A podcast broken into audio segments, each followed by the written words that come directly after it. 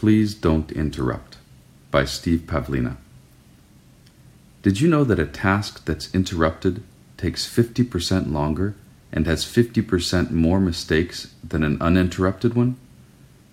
It takes a while for our brains to get into a focused state where we're able to concentrate fully on a task without feeling distracted. Once we're in that state, we can enjoy a very productive flow, as long as we don't get interrupted.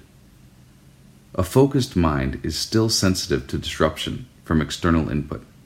Interruptions, i.e., switching to a different, largely unrelated set of thought patterns, erase and scramble much of your previously loaded and nicely optimized brain state. And frequent interruptions can prevent you from ever fully entering that state of flow. When you interrupt someone, on average it takes them 23 minutes to get back to the original task, plus up to 30 minutes to return to the flow state so they can be fully productive again. Almost half of the time you interrupt someone, you'll actually knock them off task completely, such that they won't return to the original task right away when the interruption ends.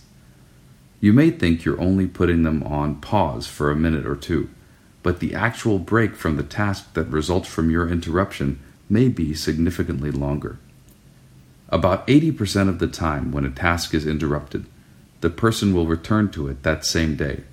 But roughly one out of every five times you interrupt someone, you'll actually cause them to stop all work on that task for the entire day. Have you ever been briefly interrupted by someone, only to extend that interruption by concluding that since you've already paused working, you might as well go to the bathroom now, check email, have lunch, etc. How many times has a quick question turned into a lengthy conversation? These are common experiences, especially among knowledge workers.